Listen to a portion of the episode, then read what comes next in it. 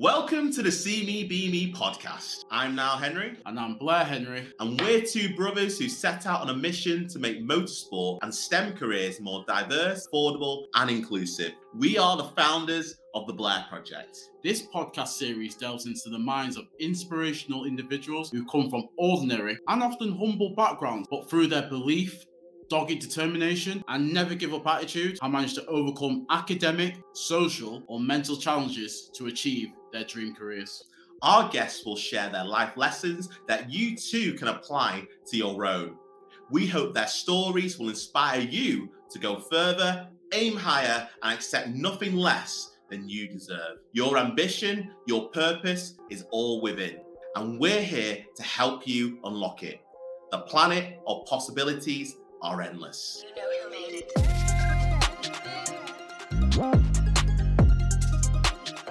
Hello, and welcome to the See Me Be Me podcast. Today, we are joined by a very special guest and uh, a familiar face to the Blair Project and to me and Blair. Today, we have Amarron Frederick, uh, who happens to be uh, our brother, um, but has got a, an amazing background. So, welcome to the podcast, Amar. Oh, thank you very much, Niall. And, and obviously, you know, it's great to finally get the opportunity to appear on it. I, I mean, I've been sat quietly waiting for for the invitation, and, and you know what? I'm unashamed to say that I had to give the nudge and a prompt to say, "How come I've not been invited yet?" So, no, great, great to finally get on here. But we made it happen at the end of the day. You're finally on. It might have took yeah. a long while. Better late than on. never is how the cliche goes, right? So, Mara, can you tell our audience a little bit about yourself, your background, and, and what is it that you actually do? Yeah, sure thing. Yeah, so um, I'll probably start off with what I do now, uh, and then I'll probably just cover kind of my background and how I got here very briefly. So, um, at the, at this moment in time, my title is a lending director. Um, and I work for a new startup SME bank. Um, so effectively, what what my role is is I look for and, and source opportunities with SME businesses who are, are looking for funding to for their expansion and growth. Um, so typically, that'll be around purchasing new trading premises, uh, maybe to go and acquire another business or anything that's geared up towards the future growth of the company. Yeah. Um, my role is effectively liaising with that company, putting together the financial analysis, structuring a transaction that works for the bank and also uh, the business, um, and then obviously seeing taking that right through the process to the point where funds land in the customer's account. I'll touch Excellent. into the background so, now. Yeah, yeah. Touch into the background. How did you end up working in the banking sector? Yeah, so if if if I'm going to be really honest, it it kind of happened by chance, really. You know, I I, went to university, um, finished university at, at, that point in my life, I, I, wasn't really sure what I wanted to do, if I'm going to be quite honest with you. And it just so happened, I, and I'll always remember the day that I, I heard uh, there was a radio, uh, an advert on one of the radio stations that I was listening to, uh, and, it, and it was for uh, one of the la- larger banks. Um, not only in the UK but um, globally. Uh, they happened to be opening a growth centre up in Manchester, which is where I'm from and, and we're looking for people to join the business. And it was very much geared towards young people, and basically they were willing to train people up and, and give them the requisite skills to operate within the finance industry. Yeah. Um, so, if I'm going to be honest, it was something that I kind of took a punt on. I was lucky. I was lucky enough to be invited for an interview. What was really nice about that process actually was that I didn't actually get the the job that I initially applied for. Yeah. So I went through the interview. The interview went really well, um, but the feedback I got was that you know I came across really well, but they just had some concerns in terms of whether that role was the kind of best fit for me. Yeah. Um, and you know, at the time when you get those kind of calls, you always kind of think, oh well, that's just them kind of letting you down gently and nicely, right? Mm. Um, but they did make a point of saying that you know they'd keep my name on on the roster and, and let me know if any kind of appropriate opportunities came up. And true to the words, two two weeks later, um, I was invited back for another interview for a role role which they felt much much uh, well fitted my fitted my profile much better.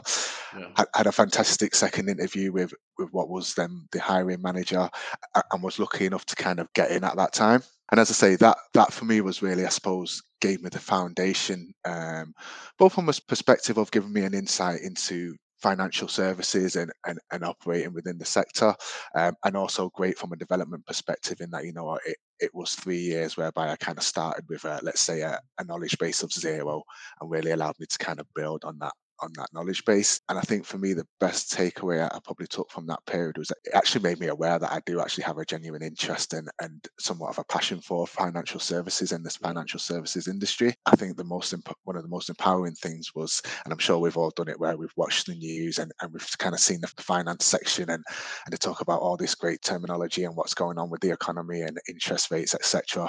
And it was great to actually have a job which actually allowed me to kind of piece all that information together and actually understand exactly what they're talking about. Um, and as I say, that that really kind of opened the door to financial services for me and, and really piqued my interest. Um, and then since then, really, I, have kind of just navigated my way through the industry. So um, I always had an aspiration to to ultimately ultimately be a relationship director. A relationship director basically manages a portfolio of, of the bank's clients, uh, business clients, and effectively is the face of the bank to, to that portfolio of clients. Yeah. Yeah. So that was always always my career aspiration. So, as I say, that that first initial job kind of set me off on on that on that career path. And what were some of the key challenges you faced um, going into career within banking, Lauren?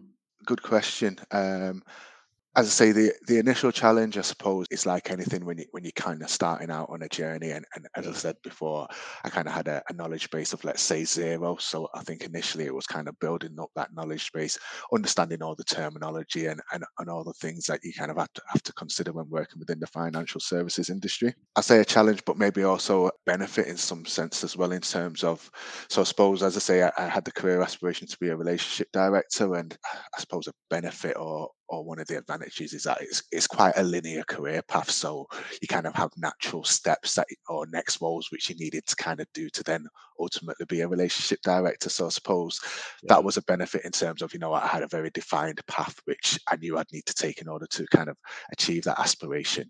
Um, but I suppose the main challenge was just trying to get to that level and and naturally, you know, what I mean, I think it goes without saying in yeah. terms of, you know, I, I think traditionally within my industry and, and stuff. You know, I, I suppose it, it's not one whereby you know you necessarily associate ethnic minorities with operating within the finance services industry. And yeah. I know there were certain times where I reflected within my career whereby you know you kind of take a step back and, and I thought to myself, right, well, how many people look like me that mm-hmm. look like me are doing the job that I want to do, right? And and to be fair, I, I do remember it, and and at this point, I, I, did work in in one of the top four kind of UK banks, um, and at this point in time, I do remember looking around, and I think there was only two people that kind of looked like me and were doing the job which I ultimately aspired to do. Yeah, um, yeah. So so naturally, when you're kind of in that scenario, I consider myself a really bullish and confident person, but naturally, you know, there, there is always an element of self doubt just in, in terms of right well do people that look like me actually do these roles? Yeah, do you know what yeah. i mean? And, and and win these jobs. One of the things i always like to do in, in those kind of scenarios i i always kind of like to use challenges as a, as a motivating factor so whilst I didn't look round, and well, whilst I looked around and didn't see many, too many people that looked like me doing the job, I wanted to kind of almost be that trail trailblazer and, and someone that kind of broke the mold. Um, so yeah, so whilst that was a challenge, I, I very much kind of used it to motivate myself and, and really drive. Um, and if nothing else, it really kind of cemented that ambition that I had to actually get get to that position and do the role very very very interested in what you've just said because you know your your journey quite matches the similar journey that me and blair have been on let's say with engineering uh, it's not the most diverse industry and you know me, my, me and blair have had to stick our our necks out almost to just to mm. say that you know what this is an industry that you know black and Asian young people, even older generation, can get involved in. Uh, and you know, we are the role models uh, to inspire that next generation to come through in the industry. And that's just, what you've just said is what you're doing within banking. You didn't see too many people around you that look like you, and you said, you know what, I'm gonna be the trailblazer. I'm gonna be the role model, so that the people next coming through can see somebody like yourself and then think, wow, if Mari can do it, I can do it too. And the, an interesting thing you did say is that, you know, within the first, I think it was the first year or two, you said that, you know what, my goal is to be a relationship di- director. And when it comes to goals and motivation, where did that stem from? I, have always known you as a, a, driven, ambitious dude, but where, where do you think that actually came from? You know, eh, and, and, I'm happy to be really honest, if I'm going to be honest. I mean, I think some of it was probably tinged with a little bit of ego, generally speaking, and, and in the kind of, you know, kind of line of business that I've worked in within banking. Um, Yeah. Relationship director is probably seen as being one of the kind of top, top and, and maybe most prestigious roles because I mean, if you think about it, the, the bank is is kind of invested in yourself and, and willing to put you forward as, as being one of their faces to the external market. And again, a little bit of that was probably also just driven by kind of things that I'd seen in, in films and movies and stuff as well. You, you know, we, there's probably that perception of, you know, a kind of a, a banker who, who's just out there kind of smoozing, wining and dining and, and engaging with clients and, and I suppose probably living living the good life, so to speak. So I, I think Yeah. that might have been the uh, perception that I had from the outside looking in. I mean, I think the reality is once you're in the role is that, you know, what, there's not as much of that as you might expect. Uh, and Yeah. things certainly did change, uh, change obviously post the kind of financial financial crash of 2007 and 2008. Um, but yeah, so a lot of it was just driven by the fact that, you know, I obviously wanted to kind of as as we've said and as I've said that you know I've always been an ambitious individual and, and really wanted to climb to what I saw as kind of being the top of the tree. Yeah. Um, yeah, and some of it just driven by you know f- films like famous banking films like Wall Street and, and then later maybe Wolf of Wall Street and and Yeah. The Big Short and other kind of ones. And I always just really wanted to kind of be fully invested in banking, right? So be that guy that's doing banking deals that is able to kind of spout all that terminology, which we've all seen on news reports and films and stuff, and probably wondered, right, what, what does that actually mean? I always wanted to be that guy.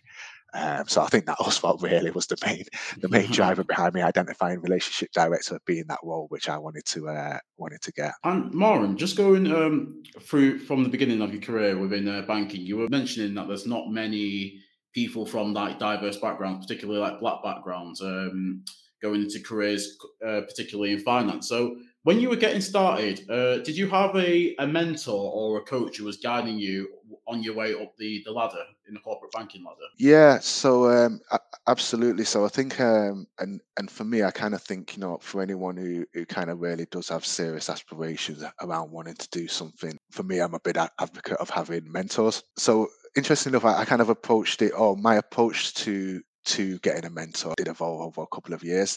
Yeah. Um, so initially, when I kind of started out on my banking journey, I was in Manchester, and then I, I then went to to London for a period, and and I genuinely think that anyone who, who is serious about finance and financial services, there's no getting away from the fact that you know London is is is a massive global hub of uh, Yeah, finance. yeah. Um, so I spent a couple of years down there, and whilst I was down there, and as I say, I, I kind of had that clear career goal. Um, I very much did proactively seek out mentors, which I felt could help and guide me along that journey. Yeah. Now, on reflection, where I suppose where I probably I wouldn't necessarily say went wrong, but where I kind of amended my approach is because whilst whilst I was in London, I actually had um, some really senior kind of senior mentors, and when I say senior, I'm talking like the MD of the whole kind of global multinational business, Yeah. um, the head of our global corporates Africa business as well. Um, and, and whilst that was great from a let's say a, almost a, a personal PR perspective in terms of like getting my names on, on these guys' radar and them knowing who I am and what I aspire Yeah. to be. Um, one of the things that I became aware of, maybe a year into having a, a mentor relationship with them, is I suppose they were maybe that far removed from the day to day kind of what the role I want to do it entails and, and kind of what is actually going on at let's say what we call it on the front line. That i realized whilst it was great to to have them and be able to kind of lean on them for advice etc i found that the advice was maybe a little bit more generic in terms of right well overall this is what you what you had to do. But i probably didn't come out of those sessions with any kind of clear actions or clear kind of path i suppose. And and Yeah. and, and again maybe that was also down to myself in terms of you know what being new to a whole mentor relationship and and maybe not driving it as proactive those sessions as proactively as I, as I might have done. However, I then came back to uh, move back up to Manchester, um, and as I say, I'd spent what close to five years in London. You, you form working relationships with people, you know, and and obviously all of my all of the people that knew what I was about and how I work were based in London. So coming up to Manchester, it was then a case of you know working with a whole new network of in, internal network of, of people um, and i very quickly realized that right well you know what firstly, I need to kind of again get my name on people's radars up in Manchester, but also actually what I wanted to do was get a mentor that was actually doing the job that I aspired to do. So, who was actually a relationship director.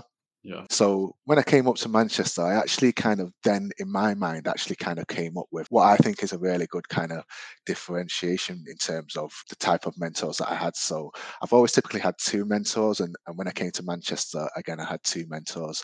But one was the MD of, of the whole business up in the northwest, which again kind of fitted the mold of the mentors which I had in London previously. And then I had another mentor which was actually a relationship director, so who was actually doing the role that I aspired to do.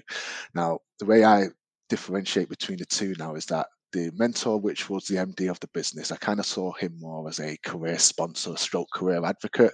So Yeah. someone who absolutely bought into myself and, and could effectively vouch for me, right? So anytime I was going for a role or or a promotion or whatever, I had this person who could vouch for me to say that look, they've been working with me on kind of personal development for a year and could absolutely vouch that you know what, I'm a person with the right attitude and and the capacity to learn new skills, etc. Whereas with my actual mentor, who was a relationship director, um, they were more that was more a relationship whereby you know what I was very much looking to kind of tread the path that they had already trod, uh, trodden. Yeah. So it's a yeah. case of right, well, you want to be a relationship director. Here's what I had to do on my journey. Here's the skills that you're going to need to develop in order to be a relationship director, and here's how I see you doing those. Um, and I think the difference in approach that I took to both those two mentors was actually I realized that in a mentor mentee relationship, I think the onus is on the mentee, right, to actually proactively drive those sessions and get out of Yeah. it what you want, what you want to achieve. So one of the things that I came up with was um, kind of a self-assessment skills audit. So it was a case of looking at like, well, in terms of the skill levels or the skills that I need to be a relationship director, where am I in, on a scale of one to five? So I kind of did that self-assessment then, Wow. and then really the purpose of my sessions then was right. Well, how do we move anything that you at maybe a one or a two on? How do we move that to a four or a five, right, to give you the best chance of them being a relationship director? Um, and I found just kind of having that approach. Then every session we kind of had clear clear actions um, clear things that i was going to go away and do we had a timeline in place so all the actions was going to be done by the next session which again we kept in the diary regularly for every six weeks and i just found that whole process was really useful for one allowing me to develop those skills that i really needed to and you know you know when you're a lot younger and, and you're really kind of thirsty and ambitious you always kind of are eager and just want to get into that role now right Yeah. and you kind of think no i can do this and if someone just gives me the chance it's only now that when I have done the roles and, and done them for subsequent uh, or subsequently for a number of years, when I look back and reflect, I think uh, all the advice that I was given at that time was Mhm. absolutely right. And that the Yeah. reality is, is that I didn't have the skill set at the time and, and absolutely needed to develop them. And I'm always thankful for having been on that development journey because it just allowed me to actually succeed once I kind of got into the roles that I aspired to do. Um, and I and I do genuinely think it would have been a massive challenge if I hadn't developed that skill set. So, so Marin, two questions. One related to your current role right now. For the audience listening at home, what three unique skills uh, must you have to be able to be successful at being a lending director right now? Yeah, so I think, look, I- I mean, I think it goes without saying that, you know, I suppose there's a there's a technical aspect to my roles in terms of doing financial and credit analysis. So Yeah. yeah, naturally you do have to kind of understand or be able to pick up a, a set of accounts, business accounts, and be able to kind of go through them, understand what's going on within those accounts, then understand what does that tell you about the business, how it operates, and the journey to date. Because I always remember, and again, as part of my development journey, uh, one piece of advice I was given is that you know what, um, the financial accounts will always tell you a story about the Yeah. business Mm, Yeah. and, and my job is effectively really to match up the story that the accounts are telling me with the story that the, the business owner is telling me as well right because in most cases the story that a business owner tells you you should be able to then see in the accounts right because because the numbers tell the story so yeah. there is that so number one i'd say the, t- the te- technical skills and around financial analysis number two um, a lot of my role is is networking being comfortable engaging with people um, Yeah. And you know and I, and I think sometimes and, and i do like to think that that's probably one of my strengths and and i think sometimes when that kind of skill is your strength you maybe don't value it as much and almost kind of just take it as as something that you know everyone can do and actually it's not a skill but i absolutely do think it is. And as i say i think that's one of my strengths and to give a bit of context in my type of role i will be out at networking events or business events you know you- you're meeting business owners and as we're all aware you know there's a number of banks in the market there's a number of funders as well. I mean on the last set of research I've seen, I think there's about 250 kind of funders in the UK market, right? So all looking for opportunities, all looking to fund businesses. So I suppose one of my strengths and one of the key skills I think you need is actually being able to kind of build that, not an instant rapport, but be able to build a rapport with someone that you've met for the yeah. first time and build that rapport relatively quickly, right? So I think that's probably the second key skill. And I think the third one that I would, that I would say, and I, and I think this is probably true of the majority of industries and the majority of jobs that people go into, is is resilience. Because um, I yeah. think you know what the reality is, is that you're not going to win every deal that, that you look to do. Um, a lot of the time, you'll do a lot of the work around the financial analysis and, and doing your uh, application paper and all that kind of thing. And sometimes you you don't get the approval that you're looking for and sometimes you kind of you sit back and think well no i think this is a really good deal but ultimately someone else doesn't. Um, okay you have to take that on the chin.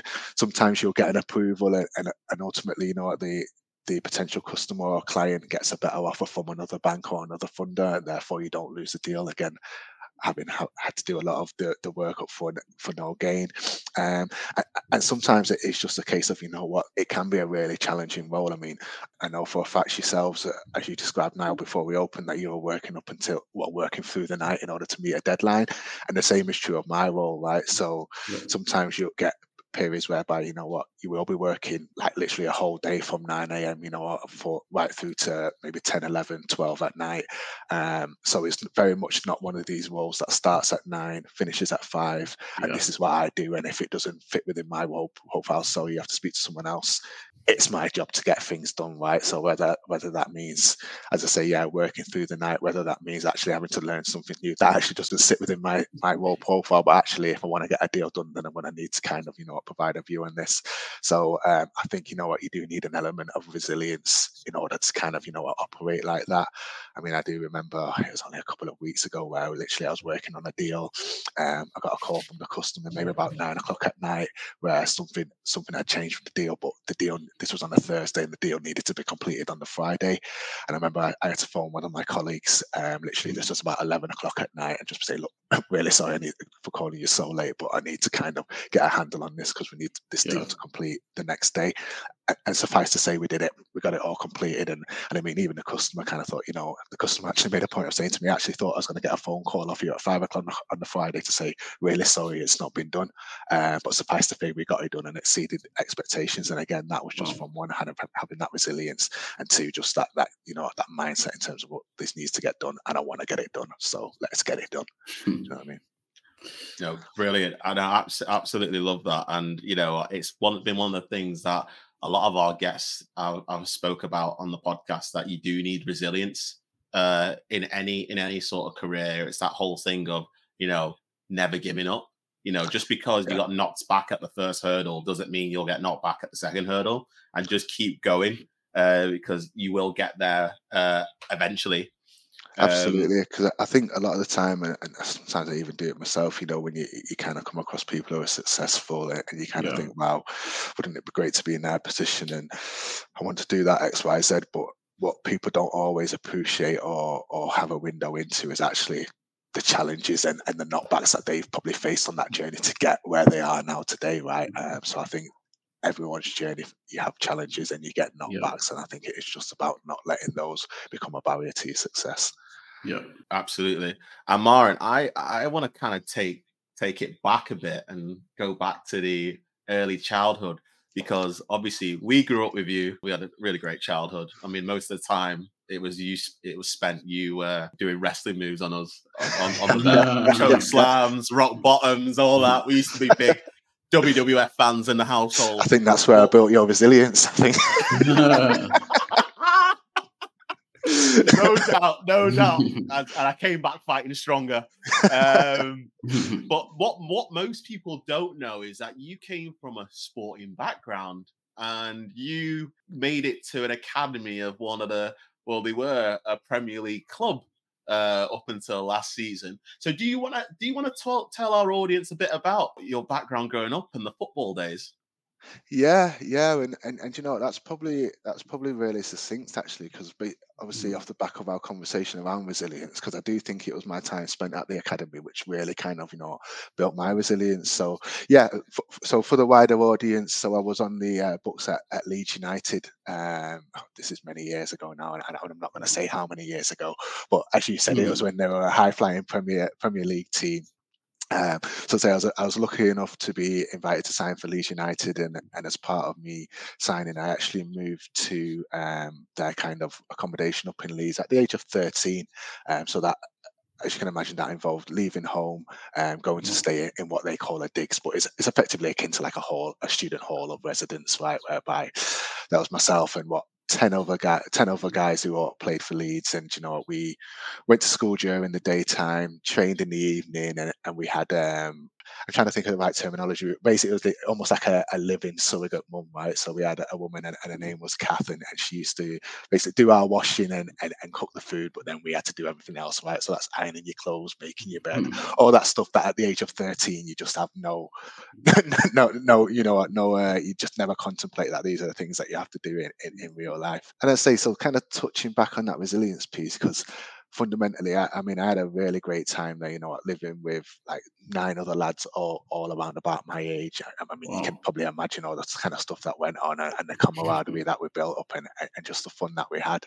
But whilst these people became great friends and, and you know what and, and continue to be great friends the reality is is that we were all competing against each other all had aspirations to to want to get into the first team and Yeah. and, and naturally you understand that you know there's only ever so many uh, positions in a team and and the percentages of people that actually make it uh, in football are, are really low so it wasn't lost on us in terms of right well we are all friends but we are all competing as well and, and i think as i say going back to that kind of how it helped me to build resilience because I mean, one there is that there was that living away from home at, really early age. So you know Yeah. what, you you've naturally not got that proximity to your family as you would ordinarily have or through living at home. Um, I think with football as well, it's it's one of those sports whereby when you're in form and you're playing well, it, it's great and it's fantastic and you feel on top of the world. Conversely, when when you know that you're not playing well and, and you just can't find that form, it, it can be like a really lonely place to be. Um, again, especially when you are living on your own and, and you're living with other lads who, who, again, some of them might be in great form and, and you know what, literally kind of taking your shine, so to speak. Yeah. Um, so there was that. And then, I mean, I suppose ultimately I got let go at the age of 16. And, and again, naturally, th- there was a big element of d- disappointment in that because I suppose Mm. for the four years prior to that, I always kind of, you know, envisioned myself as, as ultimately being a footballer and never really looked at anything past that. When when I was released, it was a case of I kind of then moved back home, and it was almost like coming back to reality, so to speak. Because Yeah. when I reflect on it, I'd probably been living in a bubble for for three or four years, whereby, as I say, the reality is is that everything was taken care for you. You had a bus which picked you up in the morning, took you to school, brought you back to the training ground. We then had a tutor who, who helped us with our homework.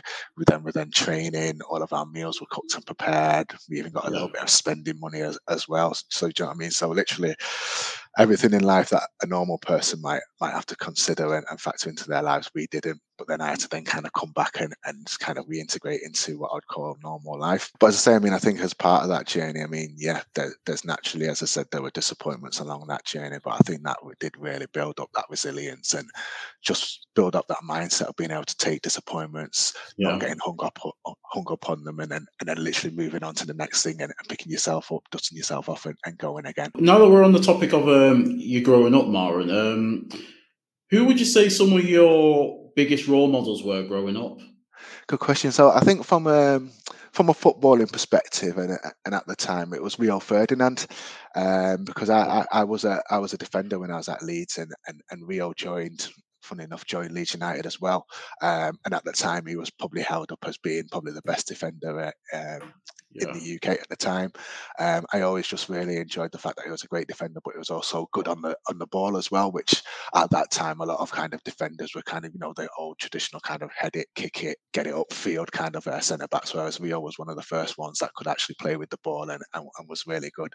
Um, so I always kind of had Rio Ferdinand as a as a role model, and then there was also Will Smith as well, which which I know at this point in time might, might sound a bit controversial to say, but but there was a point there was a point in time when when Will Smith was kind of what I kind of view as being a, a really well rounded role model. Because um, mm. I always remember when I was growing up, um, a lot of kind of black role models at the time were kind of you know either either af- athletes or musicians really and, and, yeah. and some being actors um, and the thing that I really enjoyed about Will Smith is that for me, he always kind of broke the role in, in terms of, or broke the mold, sorry, in terms of being um, so a lot of music and, and music artists, it would be rap or R and B, and and we all know they all contain profanities and, and, swear words and, and what you say is coarse language. Whereas Will Smith and a lot of his music and stuff, he never used to use swear words. They were generally always kind of about a positive theme and stuff, which which I really liked at the time. And and I think the same is probably true about his acting, right? From kind of Fresh Prince of Bel Air, which I'm sure literally probably ninety percent of, of of the population know the theme song to Fresh yeah. Prince of Bel Air, right?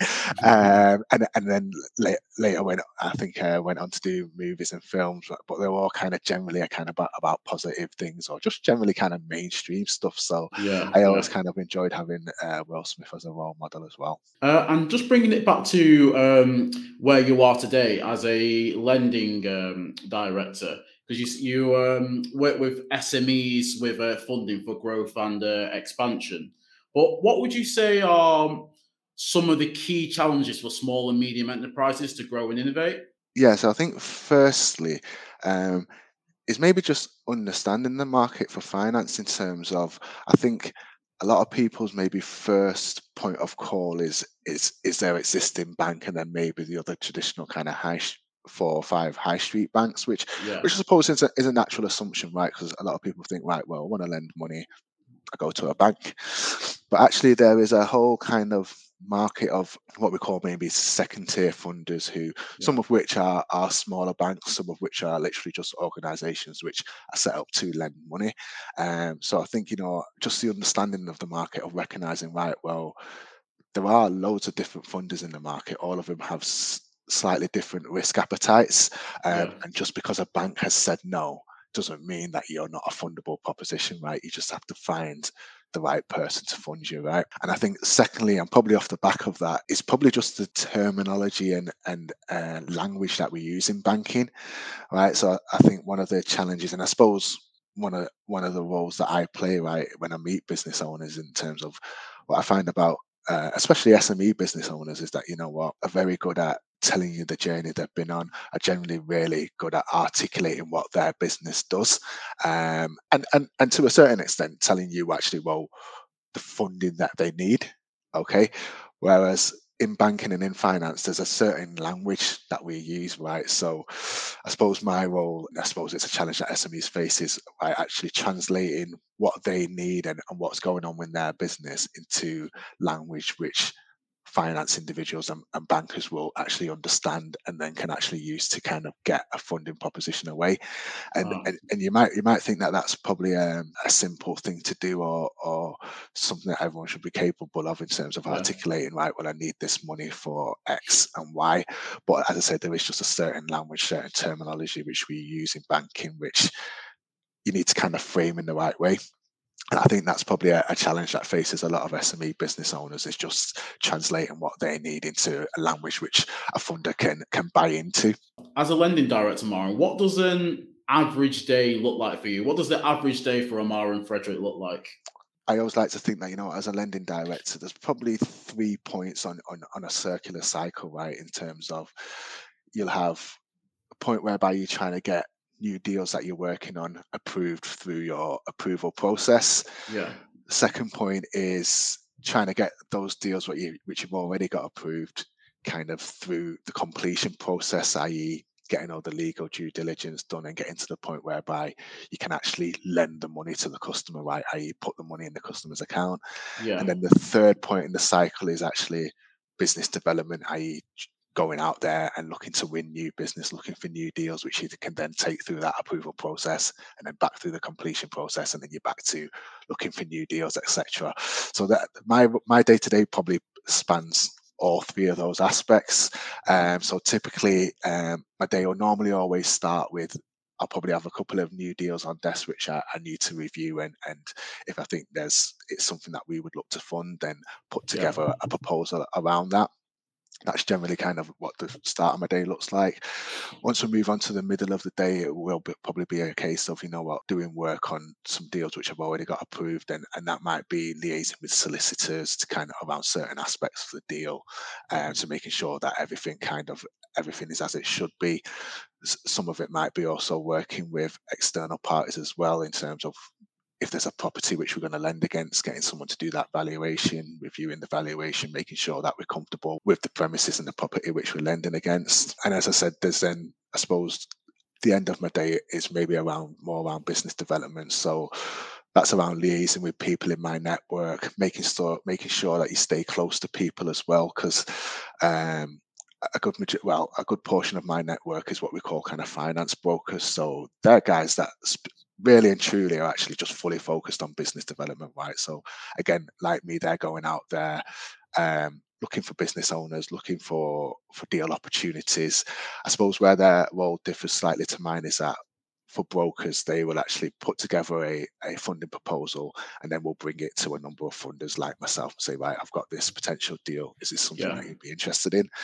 So naturally having having that relationship with brokers, you always want to make sure that you're probably one of the first people they think of, right, whenever they get opportunities. Because as I said, there's something like 250 funders in the UK market, right? So naturally, for the good brokers, I want to be one of maybe the top three people that they think of, right? So how do you do that? A lot of that is, is just through ongoing engagement, right? Because I suppose anyone can meet someone once. You can swap business cards with people, and then they've got your business card, and then you sit and hope that they think about you.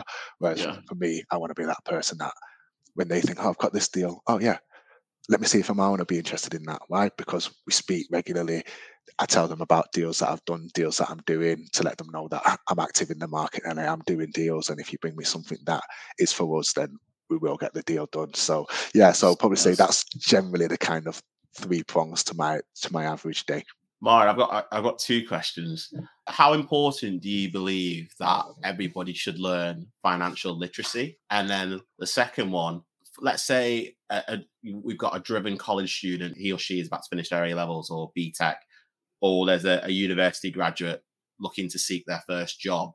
You know, what advice would you give to that driven individual, and what advice do you believe that they should ignore? So, in terms of the first question about financial literacy, um, absolutely i mean I'm a, I'm a massive advocate of of financial literacy and and as i alluded to i mean i think that was one of the most empowering things i found about working within the financial services industry is just that it, it has made me financially literate um, and, and that's both in my kind of professional capacity within my job but also in a personal capacity as well right? Uh, understanding the dynamics between interest rates and, and the economy and, and, and what all those potential impacts could have.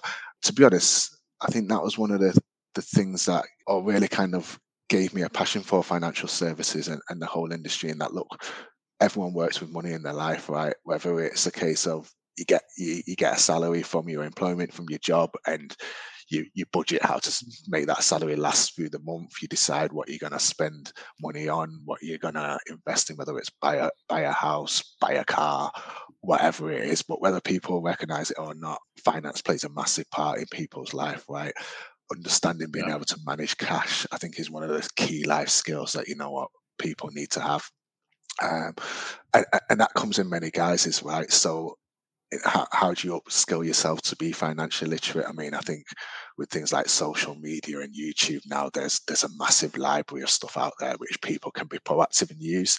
Um, like likewise, there's there's there's a number of courses as well and, and, and books as well, traditional books as well. I mean, I always try and make a point of you know at least reading two books a year um, around finance, and not necessarily just kind of of financial analysis textbooks, but it might be anything. It might be someone's journey um, yeah. through investments or, or, or whatever the case may be. Um, and then one of the ways that I really um, kind of upskilled or maybe tested my learning was just around watching the finance segments on, on news bulletins and and you know what and some of the big kind of you know what kind of news channels as well. Um, if nothing else just to kind of get used to hearing how terminology is used where it's used kind of you know what in the context that it's used in uh, I, I found that as a really good barometer for myself. To move on to your second question then in terms of someone that's either kind of leaving school college or, or university and, and that would be interested in getting in finance or a job in financial services. Um, I mean, I think one of the really good mechanisms that I, have kind of seen firsthand is, is doing internships. Um, so I know at, at, places where I've worked previously, we used to kind of have a, an internship program whereby during like the, typically like the summer months, maybe on, on, on the school and the, uh, university holidays, whereby we, we would get a raft of uh, interns in. Um, I think the benefits of that is twofold. Um, I think yeah. one from from that person's perspective, it gives them a really good kind of initial insight into what does working within financial services actually look like.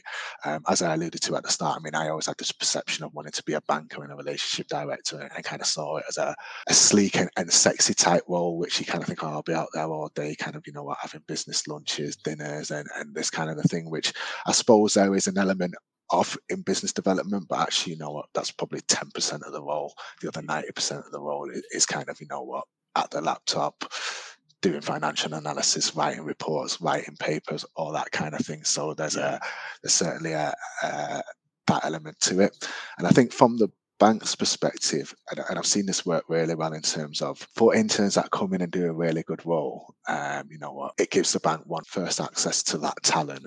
Um, and, and, I've seen loads of interns subsequently offered permanent jobs.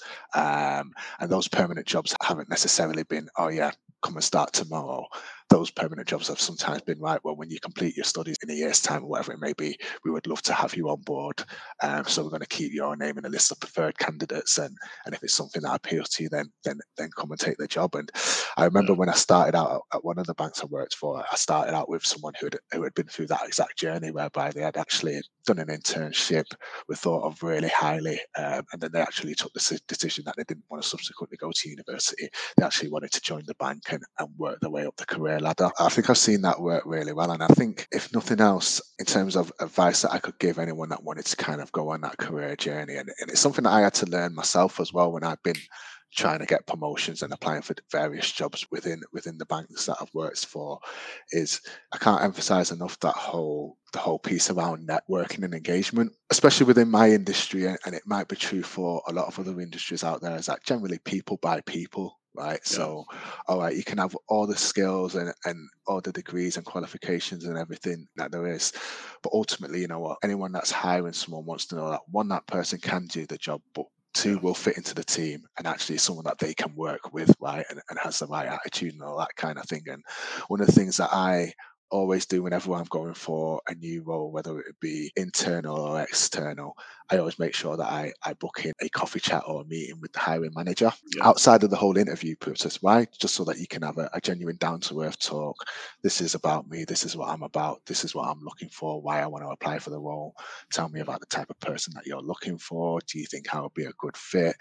If not, what do you think I need to hone and, and, develop in order to be a good fit? So I think making sure that you do engagement and, and trying not to just go into interviews cold. Now I recognize it's not always possible yeah. to do that, but where possible, I think that's definitely a benefit. And on on another one, on the state of the current economy with inflation and cost of living, you know, I think it was what this time last year we were at was it about 10.1 in inflation and now I think yeah. we're down to about 6.8. Do you think it will ever get back to what it once was back in 2021 which I think it was at 2 3% or do you think it's, probably going to be another year and a half until we're actually you know in a, in a much more stable position? Yeah, look really fair question and, and you know what I'm sure there's much smarter people than me who get paid a lot more that you know what can give you a better insight than I can. I mean, what what I would say is, do I think we'll ever return to what what we maybe historically uh, uh, have viewed as as normality? I mean, yes, I, I, do think we will get there. I mean, I think it'll maybe be a, take us a little bit longer to get there than you know what than we maybe originally envisaged.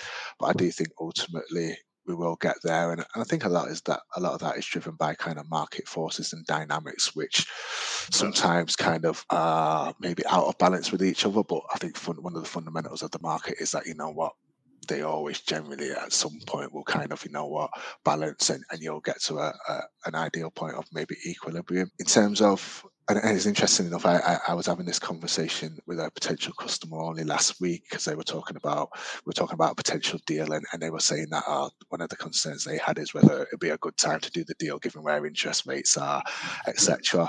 I mean, my response to them was that you know ultimately. I do think we're pretty close to the, the peak of interest rates now. And fundamentally, if you can make something work now, then in, in my personal view, and again, this is my only personal view, is that you know interest rates will start to decrease um, over the next 12 to 18 months, and therefore, you know, if you can make something work in this environment, then as interest rates decrease, yeah. that it's only beneficial and um, an upside for yourself, right? As, as your cost of funding decrease as well. So yeah. I think, um, all right, it might be painful now, but hopefully it will just get easier and easier and easier as we as we go into a, a more normalized interest rate environment. Fingers crossed. Fingers crossed.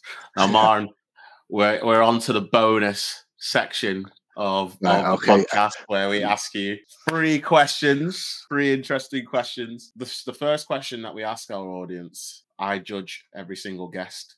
And like I've reiterated in previous ones, if you do not give me the answer I, I asked for, we will be ending this podcast earlier, and you will you okay. will see the remaining two questions. Be gentle with me now. Be gentle.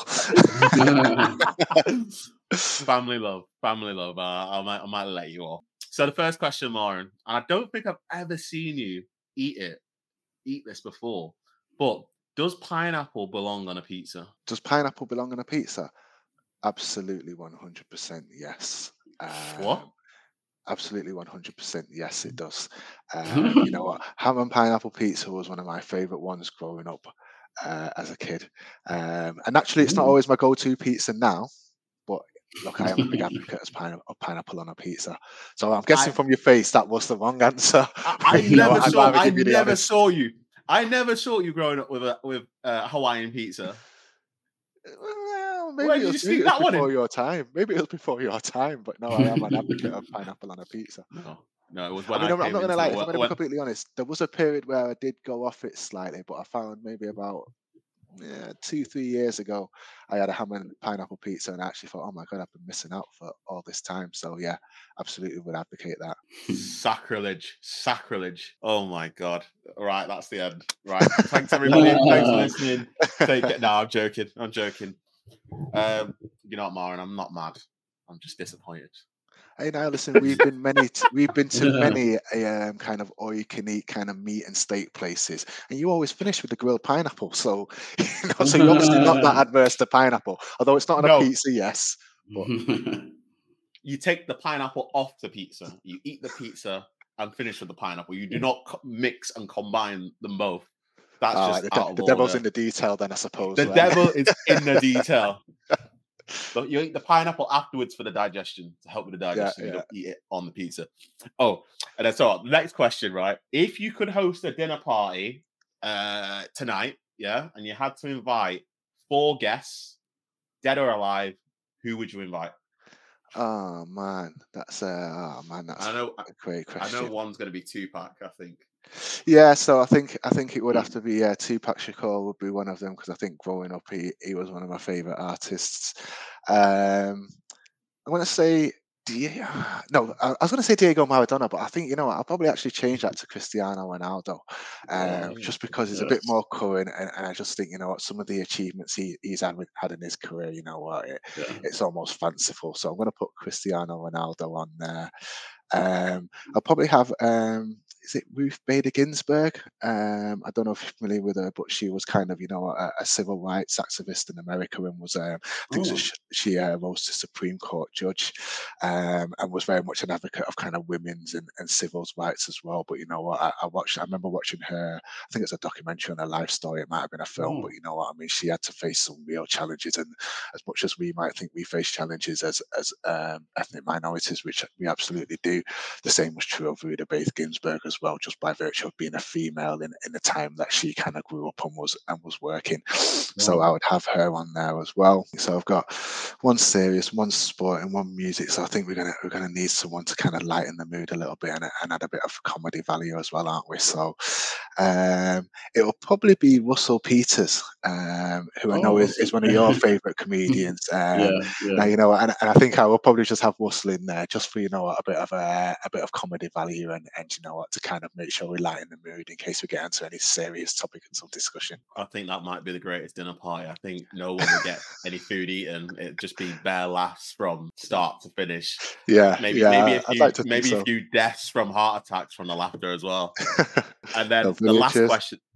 Yeah. and, and the last question is if you could travel anywhere right now, where would you go? So right now, so I think it would be um, somewhere in South America, um, Hmm. and and I, couldn't necessarily say a particular country. I mean, again, growing up, be, um, being into football and, and quite immersed in the kind of whole football ecosystem, I always kind of had a, a, almost a, a penchant for Brazil, just by virtue of them being one of the most successful international team, and and I don't think there's any getting away from you know those yellow shirts are, are pretty Yeah. attractive, aren't they? And pretty nice. So I'd probably say um, out of anywhere. Be, be South America, and if I had to pick a country, it'd be Brazil, purely because you know I think I've been to all the other continents, bar Australia, um, and the South America is probably next on my list of places to visit. So let's say Brazil. I, I'd join you. I'd join you if it was for carnival. I'd, I'd Well, right yeah, I was thinking, yeah, I mean, I, don't- that was one point I was thinking about whether I'd want to go right now or wait till I think it's February, isn't it? Where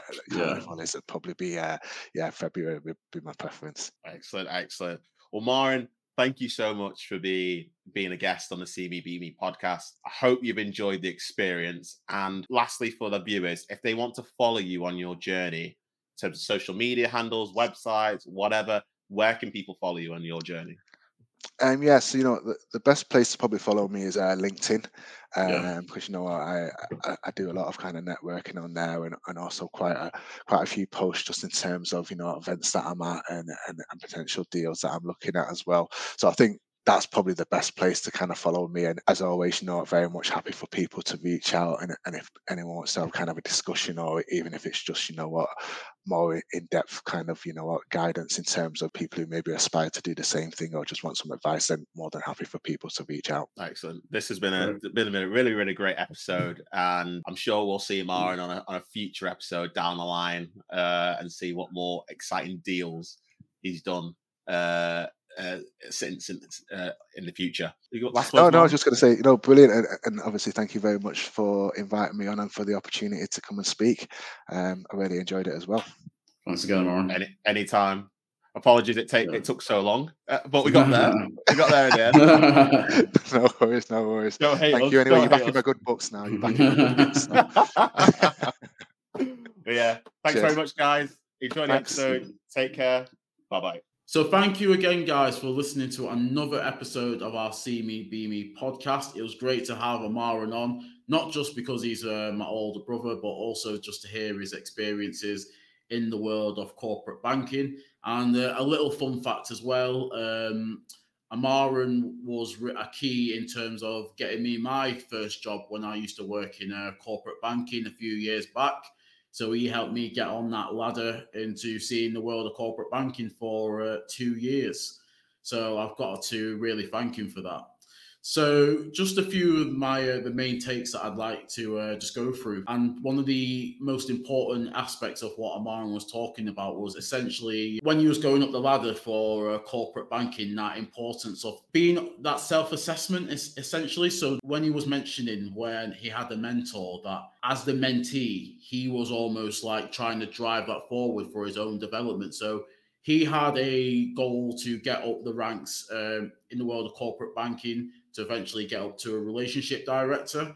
But all the things that he needed to learn, he had to just make sure that he understood those uh, different dynamics before he was able to essentially get that role within uh, corporate banking. And one of the things that he also stressed was the importance of uh, networking. So just going out there and making yourself known and just speak to people about the opportunities that are out there because a lot of a lot of the times when you're um, speaking with people, um, whether that's in the world of business or establishing like relationships and whatnot, opportunities will normally come if people like you or, or should I say take a liking to you. So it's almost with what Amarron was saying is you almost have to be willing to go outside of your comfort zone essentially and show people that you are better than the other people around you.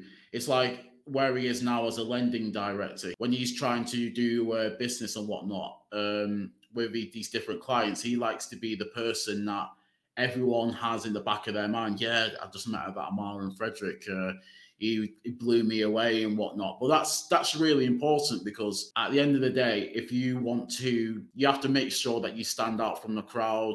That you that you almost have like that it factor that people want to talk about and that's how you essentially sell yourself to the wider market. Where look at this guy, look what he's doing, look how confident he is, and that's that's essentially what will get people to invest in you. Not even just in working in a a job, but also if you're running and operating your own business, it's really important to ha- um, just sell yourself in the right way and uh, make sure that people, uh, well, take a liking to you. And if you've got an idea, make sure that you sell yourself uh, properly. And just in general, um, just to close off, Amarron is a um, a big inspiration. I mean, it's like he was mentioning earlier that in the world of let's say finance and corporate banking, there's not a lot of black people, particularly in Greater Manchester, who are in the area of finance. So um, even when I was working with him uh, in banking as well, we were probably two of the only black faces who were in the office. And for an area as diverse as Greater Manchester, it was quite eye opening, to be honest. And just the fact that he's one of the, as you mentioned, one of the big trailblazers for showing what is possible for black people to achieve in the world of corporate banking is honestly, it's truly um, and I'm not just saying it obviously because Lamar is my brother, but he's a true inspiration to to myself and Niall, but not only to myself and Niall, but a lot of young uh, black people um, around the country are, and showing us essentially or opening our eyes to the world of opportunity that's out out there for black people in the corporate world. So, thank you again for listening to today's uh, podcast. If you enjoyed today's episode, uh, you can follow us on the Blair Project on Facebook, LinkedIn, and YouTube at the Blair Project. Or if you want to follow us on Twitter, TikTok, and Instagram, we are at Get Me Motoring. And just a final word for myself podcasts will be shooting again next week. So make sure to keep uh, watching our podcast weekly for our next inspiring guest or trailblazer in the world of science, technology, or business. My name is Blair Henry. And once again, thanks for listening, guys. Peace out. If you've liked today's episode, make sure to like, comment, and subscribe. The Blair Project is all is on all major social media platforms, including Facebook and LinkedIn and YouTube at the Blair Project. We're also on Instagram, Twitter, and, and TikTok. Yes, we are on TikTok at Get Me Motoring. If you'd like to follow myself individually, I am on Instagram at Niall Henry and also LinkedIn uh, at Niall Henry as well. And if you want to follow myself, I'm on Instagram as Blair Henry underscore 97 and also on um, LinkedIn as just Blair Henry. So we look forward to having you on the next episode. So stay tuned. Take care. Until next time.